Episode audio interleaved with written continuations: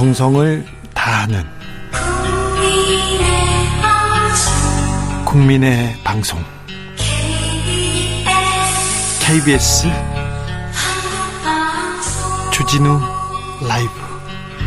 그냥 그렇다고요.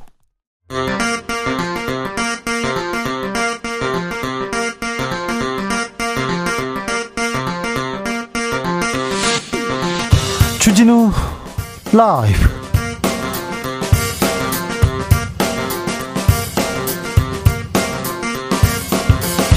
2022년 10월 13일 목요일입니다. 안녕하십니까. 주진우입니다. 강릉에서 발생한 낙탄 사고, 미사일 추진체가 골프장이 아니라 군부대 유류 저장 시설에 떨어진 것으로 확인됐습니다. 민주당과 국방부는 사고 은폐 축소를 놓고 공방을 벌이고 있는데요. 북한의 무력 도발 이어지는 상황에서 우리 군의 대응 괜찮은 걸까요? 김병주 더불어민주당 의원 그리고 신범철 국방부 차관 차례로 연결해서 들어봅니다. 북한이 장거리 순항 미사일을 발사했습니다. 여권에서는 전술핵 주장을 하고 있고요. 윤 대통령 다양한 의견을 경청하고 있다면서 여지를 남겼습니다. 우크라이나에서는 러시아의 공습이 이어지고 있고요. 중국에선 곧 제20차 당대회 열립니다. 정신없이 돌아가는 국내외 상황, 우리는 잘 가고 있는 걸까요? 지금은 글로벌 시대에서 살펴봅니다. 돌 김용욱 선생이 주진우 라이브를 찾아옵니다. 혼란하고 어지러운 세상에 중심을 잡고 살아가려면 어찌 해야 할까요? 특집 3부장 도울 선생의 신묘한 특강 준비되어 있습니다. 오늘은 정치권 달구고 있는 식민사관에 대해서 들어봅니다. 나비처럼 날아 벌처럼 쏜다. 여기는 주진우 라이브입니다.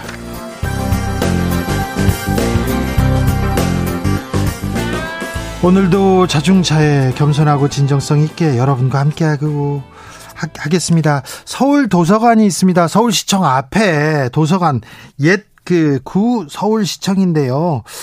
음, 개관 10주년을 맞이했다고 합니다. 역사 인문기행 프로그램도 준비한다고 합니다. 그래서 가을 풍경 함께 걸으면서 한국 근대 도서관의 역사 의미 새기는 그런 어, 프로그램도 이렇게 준비하고 있다니까 음, 서울 도서관 홈페이지 가보시면 음, 가을길 잘 걸을 수 있고요. 책 또, 또 이렇게 가까이 다가갈 수 있을 것 같습니다. 가을인데요. 아, 나만 갈 수 있는, 나, 내가 아끼는 가을길이 있습니까? 그리고 가을에 어떤 책 읽고 계신지, 어, 어떤 책, 이, 이렇게 권해주고 싶은지 아, 저희들한테 책도 권해주시고요. 가을길도 권해주십시오. 음, 오늘은 책의 맛에서 어, 소설 한 권 추천하겠습니다. 그러니까 귀로 들으셔도 좋을 것 같습니다. 샵 9730 짧은 문자 50원 긴 문자는 100원이고 콩으로 보내시면 무료입니다. 어떤 책 읽는지 어떤 길 걷는지 알려주십시오. 그럼 주진우 라이브 시작합니다.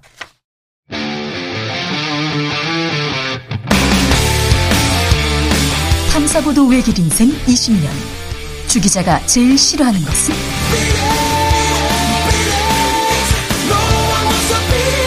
이 세상에서 비리와 부리가 사라지는 그날까지. 오늘도 흔들림 없이 주진우 라이브와 함께.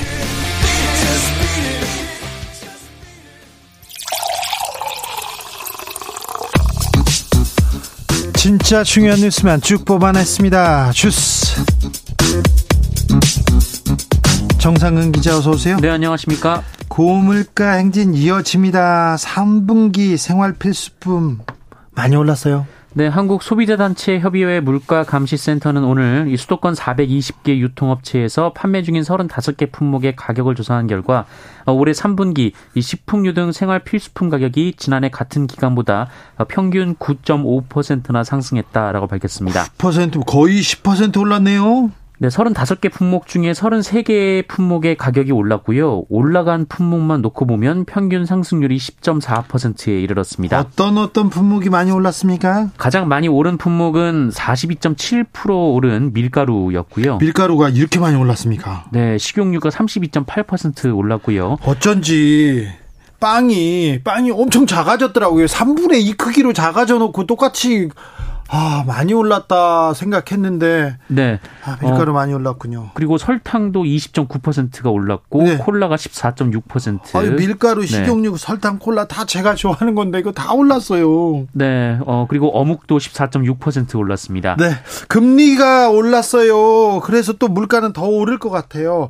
그런데 빚을 내서 집 산 사람들이 걱정 많습니다. 집값은 떨어집니다. 네, 한국 부동산원은 이번 주 서울 아파트 값이 지난주 대비 0.22% 떨어졌다라고 밝혔습니다. 어, 지난주 마이너스 0.2%보다 낙폭이 커졌고요.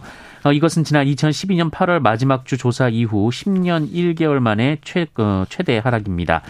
어, 또한 수도권 전체 아파트 값은 0.28% 떨어지면서 역시 10년 5개월 만에 최대 낙폭을 기록했습니다. 북한이 이번에는 장거리 순항 미사일을 발사했습니다. 네, 북한 조선중앙통신은 어제 북한군이 평남 개천 일대에서 서해상으로 장거리 순항 미사일을 발사했다고 공개했습니다. 어, 조선중앙통신은 해당 순항미사일에는 전술 핵탄두를 장착할 수 있다라고 주장하기도 했습니다. 김정은 국무위원장 뭐 거기에서 지도하고 있다고 또 사진 나왔더라고요. 네, 김정은 위원장은 적들에게 또다시 보내는 우리의 명명백백한 경고라면서 전쟁 억제력에 대한 절대적인 신뢰와 전투력에 대한 뚜렷한 과시라고 강조했다고 합니다.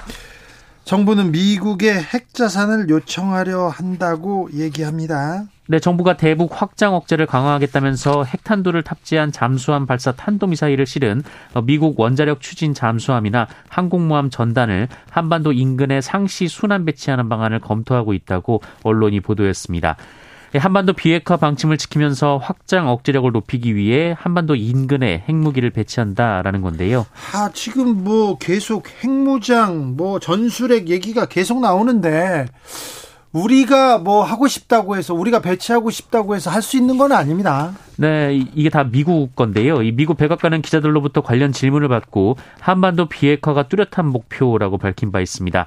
아, 다만 현재 한미 양국 간의 물밑 협상이 진행 중인 것으로 전해지고 있습니다. 한반도 비핵화는 물러설 수 없는 뭐 숙제, 과제, 우리가 꼭 지켜야 될 선 이런 얘기 많이 했어요. 윤석열 대통령도 후보 시절에 그랬는데 오늘은 또 좀 조금 다른 얘기합니다. 네, 윤석열 대통령은 오늘 대통령실 출근길 문답에서 핵 공유와 관련해 국내와 미국 조야에서 확장 억제와 관련된 다양한 의견들이 나오기 때문에 그걸 잘 경청하고 다양한 가능성을 꼼꼼히 따져보고 있다라고 말했습니다. 국민의힘 정진석 비대위원장이 식민 사관 논란, 뭐 역사 논쟁 얘기를 막 하다가 갑자기 이렇게 비핵화, 전술핵 이런 쪽으로 이렇게 얘기를 꺼내는데 아 지금 한반도가 이런 얘기를 할 때는 아닌 것 같은데요. 잠시 후에 저희가 음, 자세하게 이 얘기 어, 얘기 들어보겠습니다. 검찰이 서욱 전 국방부 장관 소환했네요. 네, 서해 공무원 피격 사건을 수사 중인 서울중앙지검 공공수사 1부가 오늘 서욱 전 국방부 장관을 소환해 조사를 하고 있습니다. 어떤 혐의입니까? 네, 검찰은 문재인 정부 청와대가 지난 2020년 9월 해양수산부 공무원 고 이대준 씨의 피격 사실을 파악하고도 북한군에 의해 의도적으로 살해된 사실을 무마하기 위해 어, 이를 은폐하고 자진 월북으로 자료를 조작했다라는 의혹에 대해 수사 중인데요. 네. 네 서욱 전 장관은 당시 감청 정보 등이 담긴 군사 기밀을 삭제하라고 지시한 혐의, 어, 측권 남용 및 공용 전자기록 손상 등으로 유족에게 고발된 바 있습니다. 알겠습니다. 어, 민주당에서는 이 사건에 윤석열 정부 대통령실이 개입했다고 주장하고 나섰습니다. 네, 오늘 민주당 위성곤 의원은 윤석열 대통령의 고등학교 후배인 해양경찰청 간부가 대통령실에 출장 근무를 하던 중에 이 서해 피살 공무원 사건의 수사 결과가 뒤집혔다라고 주장했습니다.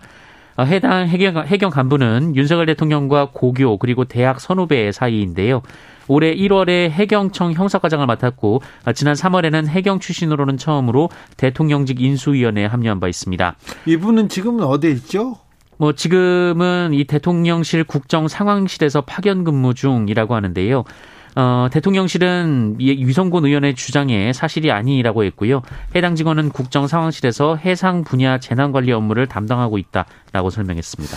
이른바 블랙리스트 의혹에 대해서 문재인 정부 사람들을 소환하고 있다고요? 네, 어, 이른바 블랙리스트 의혹을 수사 중인 검찰이 오늘 관련자를 잇따라 소환했습니다. 어, 김우호 전 인사혁신처장, 이진규 전 과학기술정보통신부 1차관, 임기철 전 한국과학기술기획평가원장인데요. 검찰은 김우호 전 처장의 경우 인사비서관으로 재직하며 산업통상자원부 산하기관장 사퇴 강요 의혹에 연루됐는지 들여다보고 있다라고 합니다. 어제 김문수 경사노위 위원장 입에서 네.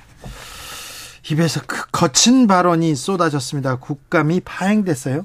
네, 김문수 위원장이 그동안 했던 거친 발언들을 놓고 여야 할 것 없이 비판이 이어졌었는데요. 어, 특히 이 중에 김문수 위원장이 민주당 윤건영 의원을 향해서 이 주사파 출신이고 수령님께 충성한다라고 쓴 SNS 글이 문제가 됐었습니다. 네. 어, 이에 윤건영 의원이 그 생각에 변함이 없냐라고 물었는데 어, 김문수 위원장이 그런 측면도 있다고 생각한다라고 말해 큰 충돌이 벌어졌습니다. 네. 어, 이후 재개된 국정감사에서 김문수 위원장은 글에 잘못된 부분이 있었다라고 사과하면서 어, 그렇게 넘어가나 했는데요. 어, 이후 저녁 국감에서 문재인 전 대통령을 종북 주사파라고 생각하냐라는 이 민주당 전용기 의원의 물음에 어, 김문수 위원장은 문재인 전 대통령이 신영복 선생을 가장 존경하는 사상가라고 한다면 김일성주의자라고 말하기도 했습니다. 김일성주의자요? 네, 결국 어젯밤 김문수 위원장은 그 회의장에서 퇴장당했습니다. 김문수 위원장 물러났지 않습니다. 네, 오늘도 CBS 라디오와의 인터뷰에서 이 박근혜, 이명박 두 전직 대통령이 각각 22년형, 17년형을 선고받은 것과 관련해서 문재인 전 대통령은 아마 역사의 심판을 받을 것이다라고 말하기도 했습니다. 박근혜, 이명박 두 전직 대통령을 수사해서 감옥으로 보낸 사람이 윤석열 대통령인데 한동훈 법무부 장관인데 지금 무슨 얘기를 하고 있는지 아직 때가 어느 때인데 김일성주의 종북 빨갱이 주사파 이런 얘기를 하고 있는지 이 정도 돼야 이거 장관 하나 이런 얘기가 나올 거 아니에요. 어느 정도 격이라는 게 있는데 참 김문수 위원장 네. 코로나 상황 어떻습니까? 네, 오늘 코로나19 신규 확진자 수가 2만 명대가 나왔습니다. 어, 제보다 2만 6,957명인데요. 어제보다 4천여 명 정도 적고요. 지난주 목요일보다 2천여 명 정도 적습니다. 그래도 2만 명 작, 뭐, 많이 나오는 거예요. 많아요, 아직은. 그러니까 조심하셔야 됩니다. 사망자는 얼마나 됩니까? 네, 사망자는 25명이 나왔고요. 위중증 환자는 266명입니다. 위중증 환자 사망자는 잘 지키고 있습니다. 주스 정상근 기자와 함께 했습니다. 감사합니다. 고맙습니다. 0147님께서 가을을 포함해서 봄, 여름, 가을, 겨울 걷기 제일 좋은 길은 퇴근길 아닐까요? 어, 그렇네요. 하루 고생하고 가족 만나러 가는 길 최고입니다. 저도 지금 퇴근하고 있습니다. 네, 아우, 퇴근길. 아, 이거 좋으네요. 시 제목 같습니다. 네. 근데 퇴근길이 그렇게 즐겁지 않은 사람도 좀 있어요. 그렇다고요.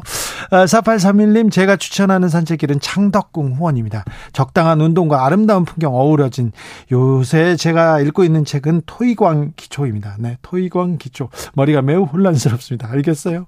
아, 0759님 퇴근하면서 성균관대 정문에 명륜당 은행나무를 보고 학교를 지나며 젊음을 느끼고 뒷산의 와룡공원으로 해서 삼천공원으로 내려가는 길 걷고 있습니다. 멀리 석양이 하루를 재촉합니다. 고즈넉한 숲으로의 산책 강추합니다. 아, 그 길 좋습니다. 멋있습니다. 아우, 네. 강추합니다.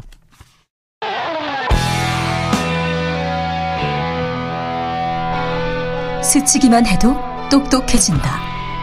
드라이브 스루 시사 주진우 라이브.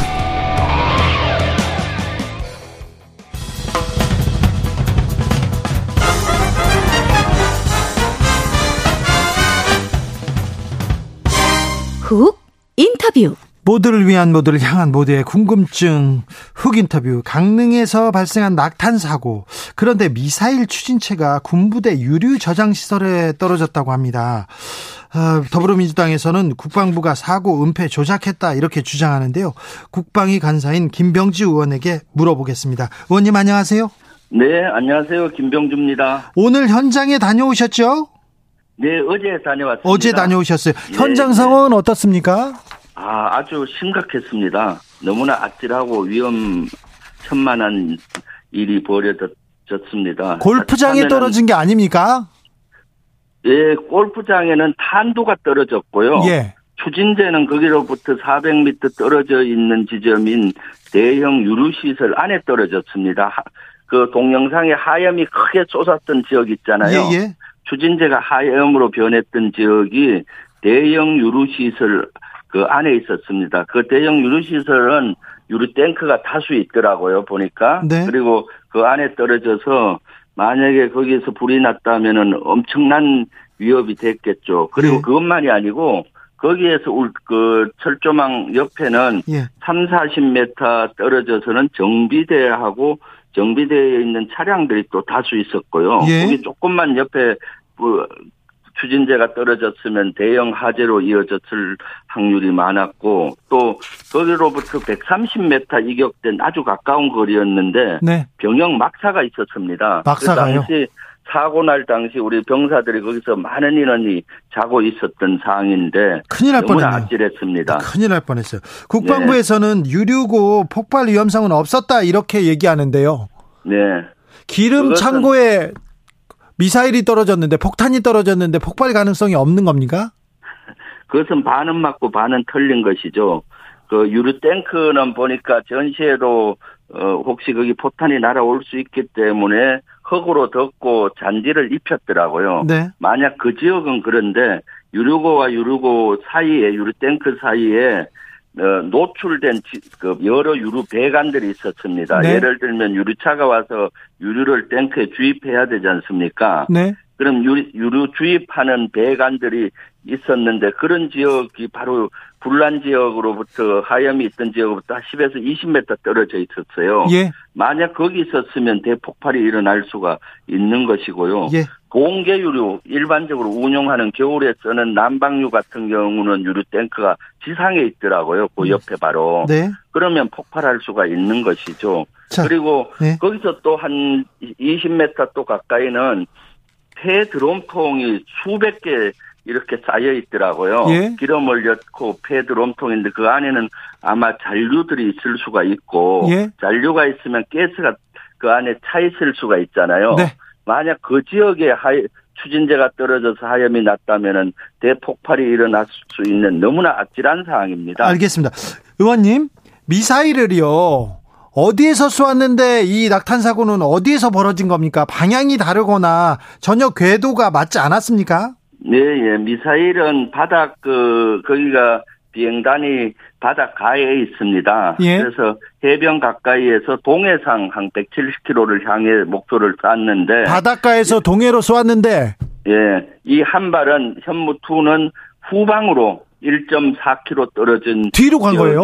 추진제가 떨어진 거죠. 아이고 이거는 진짜 아찔한 사고인데 이건 좀 문제가 있는 것 같아요. 그리고요, 예. 어, 북한의 중거리 탄도미사일 도발에 대응해서 우리 군이 쏜 ATACMS ATACMS 그 ATACMS 미사일이 두 발 중 한 발은 네. 어디로 갔는지도 몰랐다면서요. 예, 이 미사일이 가면은 추적을 하잖아요. 동해로 쏘게 되면은. 네. 근데 ATACMS 우리는 두 발을 쐈는데 한 발은 목표 지역까지 간 게 추적이 됐고 한 발은 3분의 2까지는 사거리에 추적이 됐는데 거기서 신호를 끊어져 버렸어요. 그러니까 아니, 이 탄이 목표 지점에 떨어졌는지 네. 아니면 네. 바다에 추락됐는지 어디로 갔는지 모르는 상황이었죠. 저기 그 대장님 출신이고 그래서 제가 좀 물어볼게요. 솔직히 저 목표물을 못 맞출 수도 있고 그 옆으로 조금 빗나갈 수도 있는데 앞으로 쐈는데 뒤로 갔고 그리고 하나는 어디로 쐈는지도 모르고 이거 우리 군 미사일 이거 좀 대응 능력 타격 능력 지금 문제가 있는 거 아닙니까?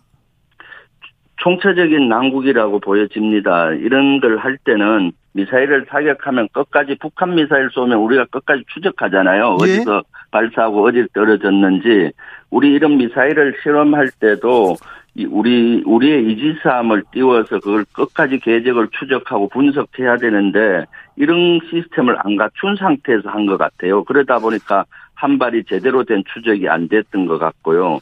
현무2는 사실 이거 신뢰할 수 있는 무기인데 이번에 오발이 난 것이죠. 그래서 지금 ADD나 이런 데서는 분석을 하고 보완을 하려고 하는 것 같습니다. 잃어버린 미사일 추적이 안 되는 겁니까? 이제 못 찾는 겁니까? 그건 바다에 떨어졌기 때문에 추적이 안 되는 거죠. 아, 예. 그렇습니까? 예, 동해 바다에 목표로 했기 때문에 네. 중간에 어, 떨어졌는지 목표까지 갔는지 그것이 추적이 안 되는데 사실은 이지스 함을 그것은 지금 공군 레이더에서 그렇게 관측한 것이고요. 예. 공군 레이더에서는 관측이 못할 수가 있어요. 사실 어떨 때는. 예, 예. 그러면 우리 어, 이지스 구축함에서는 탄도탄 미사일을 그 탐지할 수 있는 레이더가 아주 있습니다. 예, 예. 그런 시스템을 갖추고 끝까지 추적을 해야 이것이 명중이 됐는지 분석도 하고 이것이 다른 지역에 떨어진 다른 지역에 떨어지면은 또 어, 민, 민간 선박에 위협이 되잖아요. 예? 그런 것들을 총체적으로 시스템을 갖추고 이런 사격을 해야 되는데 그러게요. 미사일 쏘는데 시스템을 못 갖추고 네. 했다는 것은 저는 상당히 문제가 많다고 봅니다. 그리고 또 네. 이런 사고가 났는데도 네. 밤 11시에 현무투 사고가 났는데도 2시간 후에 에이텍하면서 사격을 또 한 거거든요. 예. 이런 어, 대응들이 너무나 부족하죠. 알겠습니다. 어, 최근에 북한이 핵실험하면 우리도 전술핵 재배치해야 된다. 국민의힘에서 계속 주장하고 있는데요. 네. 아, 윤 대통령도 여기에 대해서 좀 여지를 남겨놓은 상황입니다. 이 핵 재배치에 대해서는 어떻게 생각하십니까? 핵 재배치는 사실은 실현 가능성이 거의 없고요. 이것은 미국이 동의해야 되는 것인데 미국이 동의하지도 않을 겁니다. 그리고 이걸 전술핵 배치를 주장하시는 분들은 전술핵의 무기 투발 수단이 엄청나게 변화했는데 이런 이해 부족에서 하는 것 같아요. 아, 몰라서요? 예, 30년 전, 91년 이전에는 대한민국 영토에 전술핵이 들어와 있었어요. 그 예. 당시만 해도 투발 수단이 미사일 사거리가 짧기 때문에 주로 비행기라든가 뭐 하포라든가 이런 수단을 쓴 건데 지금은 미사일이 발전됐기 때문에 굳이 한반도에 안 갖다 놓더라도 미국이 확장 억제 정책으로 쓴다면 감이든 본토든 비행기에서든 잠수함에서든 뭐 군함에서든 다 쏠 수가 있거든요. 예, 예. 그런데 굳이 전술핵을 한반도에 갖다 놓을 필요는 없는 것이죠. 그래서 윤석열 정부는 이런 국민의힘에서는 전술핵 배치 주장하지 말고 네. 미국과의 확장 억제 정책을 구체화 어떻게 할 건지를 협의를 하고 구체화시키는 것이 좋죠. 또 만약 전술핵 배치를 한다면은 네. 북한을 궁극적으로는 비핵화를 시켜야 되잖아요. 예. 비핵화를 시킬 명분이 또 없어지는 겁니다. 주변국도 핵무장하게 하는 것도 있고요. 그렇죠. 그러니까 그리고 또 이런 예. 것들은 주변국인 중국이나 러시아가 또 가만히 있지 않을 것이고 알겠습니다. 우리 사드 하나만 들어도 중국이 경제적인 보복을 하고 그랬잖아요. 알겠습니다. 그래서 전술핵 배치는 북한의 비핵화의 길을 걷는데도 대의 명분이 없어지는 거고 네. 요구를 그래서 그것은 적절하지 않다고 봅니다. 알겠습니다. 의원님 국감장에서 들어오랍니다. 네. 네. 네. 고생해 주십시오. 김병주 네. 더불어민주당 의원이었습니다. 네, 감사합니다. 주진우 라이브 이번에는 국방안보 현안들 신범철 국방부 차관에게 또 물어보겠습니다. 차관님 안녕하세요. 예, 안녕하세요. 네. 어, 그 낙탄이 골프장에만 떨어진 게 아니라면서요. 유류 저장고에 떨어졌다는데 이거 무슨 소리입니까? 유류 저장고 인근이라고 말씀드리겠고요. 예? 아까 김병주 의원님께서 말씀하신 것처럼 아, 이게 사실은 뭐 미사일 낙탄 사고에 대해서는 저희가 있어서는 안 되는 일이고, 아, 제가 국방 종사자로서 저 역시 죄송한 마음을 아, 정말로 진정성 있게 표하고 싶습니다. 예. 다만, 아, 그러한 잘못된 과정 속에서 정확한 팩트를 말씀을 드리고 싶은데요. 네네. 그것은 그 유류 저장고는 콘크리트로 이렇게 보호가 되고 있어요. 그래서 네. 저희가 그때 당시에 그 위치나 이런 건 다 파악했지만 이후 조치와 관련해서 그것이 폭파 위험은 없었다 이렇게 보고 대응을 한 겁니다. 아 그래요? 그것이 뭐 유료 저장고를 딱 강조하면 마치 엄청난 것처럼 이렇게 비춰지지만 그것은 폭탄에 북한이 유사시에 아, 뭐 이렇게 포탄에도 보호를 하기 위해서 콘크리트로 예. 보호돼 있었고 그 예. 위에 흙을 덮고 잔디까지 깐 지역이고 사진을 보시면요 잔디만 패여 있어요. 물론 그래서 별다른 사고는 안 난 거죠. 예, 모든 것들이 네. 더 저희가 잘했어야 되지만 네. 이러한 사안을 냉정하고 객관적으로 바라봐 주시고 저희를 꾸짖어 주시면 알겠습니다. 저희는 그 기초에 의해서 더 열심히 하도록 하겠습니다. 알겠습니다. 아무튼 유류 저장고에 떨어졌지만 안전에는 뭐 큰 문제가 없다.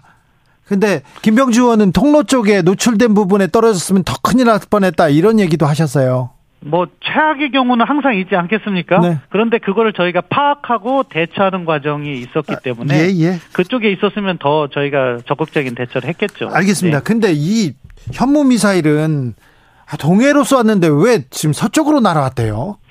예, 저희가 그것 에 대해서 면밀히 조사를 중에 있습니다. 이게 네. 약 2019년이나 20년경 배치된 것으로 알고 있고 네. 그 과정에서 성능 테스트를 제대로 했는지 한 번 더 점검하고 있고 네. 이번에 발사 과정에서 우리가 작전 운용상 실수가 있었는지도 어, 면밀히 조사를 하고 있어요. 예. 앞서 김병주 의원님께서 말씀하신 것처럼 ADD라든가 거의 국방과학연구소 그리고 방사청 그리고 여러 전문가들이 면밀하게 분석하고 있는데요. 어, 사실은 뭐 이런 것은 이번 발사 자체를 놓고면 실패라고 볼 수 있겠지만 이러한 시도를 거쳐서 네, 우리 네. 군이 더 강해지는 과정에 있다. 예. 그리고 죄송스럽지만 앞으로 이런 일이 반복되지 않도록 더 어, 면밀하게 살펴보겠다. 그 그렇죠. 말씀을 드리고 싶습니다. 한 발도 네. 실수하지 않고 백발백중하면 좋게요. 그런데 백발백중하기 위해서는 노력하고 뭐 훈련해야죠. 그런데요, 네, 민주당에서는요. 아, 11시에 일어난 사고인데 아침 7시 넘어서 첩보도 나왔다. 은폐했다. 축소했다. 이렇게 주장합니다. 여기에 대해서 할말 있으시죠? 예, 뭐 은폐는 아니고요. 저희가 위기 관리 그러한 지침 같은 것들을 만들어서 했는데 이게 이제 군 부대 아니고 뭐 폭발 위험성은 없었다고 보고 이 화염이 이제 그러니까 어, 연소가 되면서 이렇게 된 건데 마치 외부의 시각에서 볼 땐 불이 난 것처럼 보이기 때문에 네. 사안이 더 커졌다고 생각합니다. 아, 이것을 갖다가 저희가 보고를 받고 우리가 이러한 위기 관리 과정에서 국민이라는 요소가 덜 고려됐다 하는 인식을 하게 됐고요. 앞으로도 그래서 이런 부분이 있으면 국민들께 문자라든가 이런 것부터 바로바로 통보할 수 있도록 제도를 개선 중에 있습니다. 네. 에이테크스 미사일 두 발을 쐈는데 두 발 중 한 발은 어디로 갔는지 몰랐다. 이런 보도가 오늘 나왔습니다. 이 부분 사실관계 좀 확인해 주십시오. 어디로 갔는지 몰랐다는 건 아니고 날아가는 과정에서 소실됐다 레이더에서 그렇게 된 거죠. 역시 마찬가지로 그 중에 한 발이 아, 성공적인 발사가 이루어지지 못한 부분인 거고요. 네. 아, 그 부분에 있어서 역시 저희가 원인 조사 함께 아, 국민들께 네.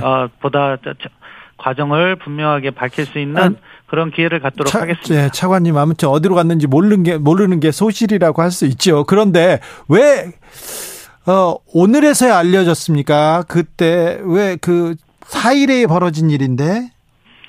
저희가 모든 사안을 그때그때 뭐 다 말씀드릴 수도 네네. 네. 있겠지만 네. 이 사안 같은 경우에는 뭐 그 당시에 핵심적인 문제는 어, 현무미사일 낙탄 사고였기 때문에 네. 그쪽을 말씀드린 거고요. 네. 이것은 어느 정도 날라가서 그 과정에서 발생한 일이기 때문에 표적에 명중하지 않았다는 문제지 뭐 이거 저희가 이것이 뭐 국민들을 위험에 빠뜨리거나 그렇게 한 일은 아니어서 그렇게 판단한 것 같습니다. 북한이 미사일을 계속 쏘고 있고 우리도 대응을 하는데요. 현무 추락, 에이테크스 실종 조금 국민들은 좀 불안해하고 있습니다. 우리가 조금 부, 국민들 불안해하고 있는데 걱정 안 해도 되는 거죠? 네, 저희가 이 과정 자체를 이렇게 설명드릴게요.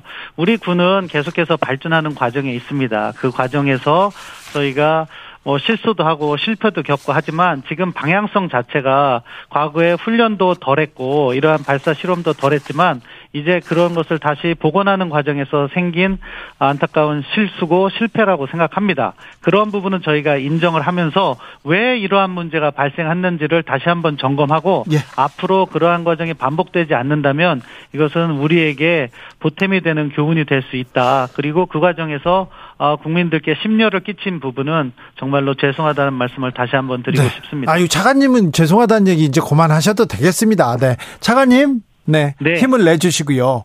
우리 감사합니다. 우리가 군사 강국이죠 세계적으로도.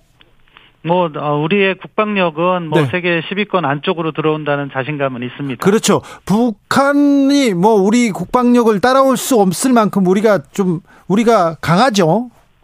어, 뭐, 재래식 어, 군사력과 관련해서는 북한과 이제는 비교할 수 없다. 이렇게 네. 말씀드리겠지만, 핵이라는 변수가 있기 때문에 저희가 어, 북한의 어, 위협을 무시할 수는 없다 이렇게 예. 말씀드릴게요. 우리가 강하고 자주국방 충분히 할 수 있는 그런 힘을 갖고 능력을 가지고 있는데 한미 일 훈련, 일본까지 훈련을 같이 하는 게 이게 꼭 필요합니까? 북한의 핵위협에 대응하기 위해서는 한미동맹뿐만 아니라 한미일 협력이 필요하다고 생각해요. 네. 왜냐하면은 결국 북한이 핵으로 위협을 하고 전면전이 발생했을 경우에는 아, 한미 동맹이 1차적으로 작동을 하게 돼 있지만 결국 미국이 지금 주한미군이 2만 8,500명밖에 되지 않, 않잖아요. 결국 증원이 돼야 되는 거고 그 증원은 일본에 있는 유엔사 후방 기지를 통해서 증원이 됩니다. 예. 북한이 한반도를 벗어나는 중거리 미사일을 개발하고 있는 이유는 그 유엔사 후방 기지를 타겟으로 하는 것이고 이것이 위협에 노출됐을 때 네. 미국의 한반도 증원도 어려워지는 문제가 있기 때문에 한미일 안보 협력이 필요한 거고요. 예. 그러한 차원에서 훈련을 하고 있다. 알겠습니다. 한미 동맹으로서 충분하다. 충분할 수 있지만 이것이 작동하기 위해서는 일본과의 안보 협력이 필요한 부분이 있다. 물론 올바른 역사 인식은 그 기반에 있어야 된다고 저도 생각합니다. 네. 그렇지만 필요한 협력은 해 나가야지 우리가 안보를 튼튼히 할 수 있다. 네. 이 점을 강조하고 싶습니다. 알겠습니다.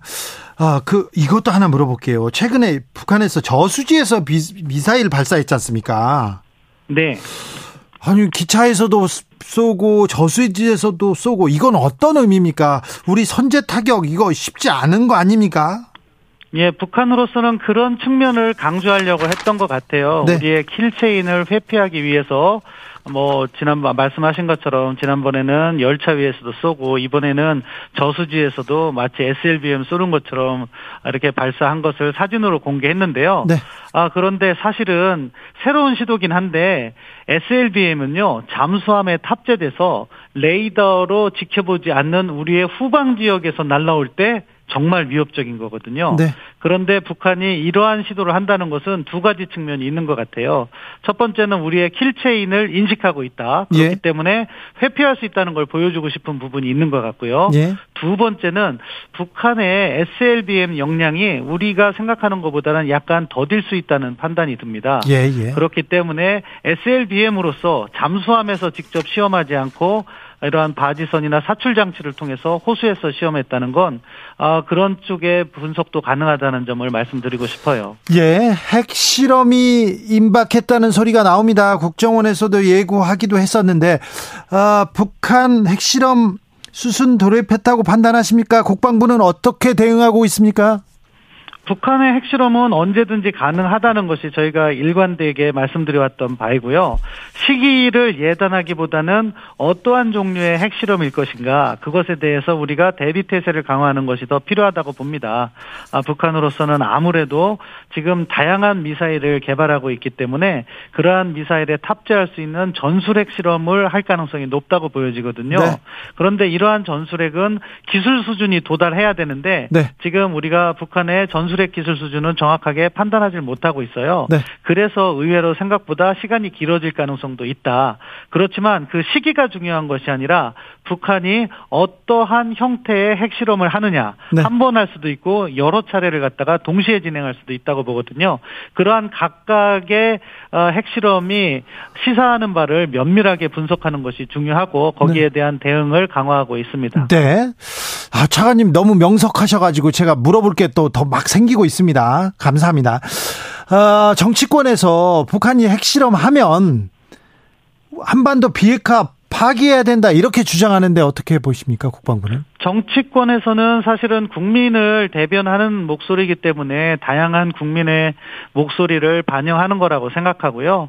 우리 국방부의 입장은 전술핵 재배치는 아, 아니고 우리가 확장 억제를 강화하자 그리고 미국의 확장 억제를 실질적으로 어, 보장받을 수 있는 다양한 노력을 강구한다. 이것이 저희 국방부의 공식적인 입장입니다. 자, 전술핵 배치는 아니고 핵 배치는 아닌데 어, 미국과의 그 실질적 핵 공유 이런 부분에 대해서 고민하고 있다는 건가요? 이 핵 공유도요. 사실 나토식 핵 공유처럼 이야기를 하면서 현지에 전술핵이 배치되고 그것이 발사되거나 사용되는 과정에서 아, 그 해당 지역국과 미국이 협의하는 프로세스를 전반적으로 핵공유라고 해요. 예. 그런데 저희는 일단 전술핵 재배치를 전제로 하고 있지 않기 때문에 네. 핵공유라는 표현은 사용하지 않습니다. 네. 그 대신에 유사한 개념으로서 저희가 설명을 한다면 미국의 그러한 핵 전략 자산이 적시에 조율된 방식으로 전개되는 것을 협력하고 있는 거죠. 네. 적시라는 것은 이것이 북한이 위협을 가해 올 때, 그리고 조율된 방식이라는 것은 사전에 충분히 이러한 부분을 논의함으로써 우리 국민들의 안보 우려를 덜어줄 수 있는 그런 방식으로 논의를 하고 있다 이렇게 말씀드릴 수 있겠습니다. 네. 미국의 핵 잠수함이 우리 영해에 상시 배치될 가능성도 있다 이런 보도가 나왔던데 어떻게 보십니까? 사실 구체적인 방법에 대해서는 한미가 현재 논의 중에 있기 때문에 제가 그것이 yes or no로 답할 성격은 아니고요. 어떠한 상시 배치보다는 필요한 시기에 전략 자산이 전개되는 것이 네. 보다 효율적인 개념이 아닐까 싶습니다. 필요할 때 효율적으로 쓸 수 있도록 그런 논의를 하고 있다. 이렇게 들으면 되겠습니까? 네, 그렇습니다. 네. 어, 지금 핵 배치보다는 필요할 때 효율적으로 잘 이렇게 이용하면 된다. 이렇게 생각하면 되겠네요. 네, 그렇습니다. 네, 알겠습니다. 차관님 말씀 잘 들었습니다. 저 네, 차관님, 감사합니다. 어, 네. 국민들이 어, 국방에 대해서 뭐 핵에 대해서 아니면 지금 미사일에 대해서 조금 오해하거나 잘 모르고 있는 거 있습니까? 그거 하나만 더 알려주십시오. 아닙니다. 제가 이렇게 외교안보 분야에 한 20여 년 종사했는데 네. 가장 현명하신 분들은 국민이라고 생각합니다. 네. 그렇기 때문에 저희는 그러한 부분에 있어서 보다 많은 설명을 통해서 이해를 구하고 네. 아, 그런 바탕으로 해서 우리 국방을 더욱 강하게 만들도록 노력하겠습니다. 알겠습니다. 미사일 낙탄 사고 같은 것은 저희가 네. 반복하지 않기 위해서 네. 불철주야 노력을 다 할 것을 다시 한번 말씀드립니다. 차관님, 국민들은 현명한데 정치인들은 별로 현명한 것 같지 않아요. 제가 생각하기. 아, 제가 정치인들에 대해서는 코멘트할 위치에 있지 않아서요. 네, 네. 알겠습니다. 아, 고생 많으신데 더 고생해 주십시오. 감사합니다. 예, 감사합니다. 국방부 신범철 차관이었습니다. 교통정보 듣고 오겠습니다. 김민희 씨.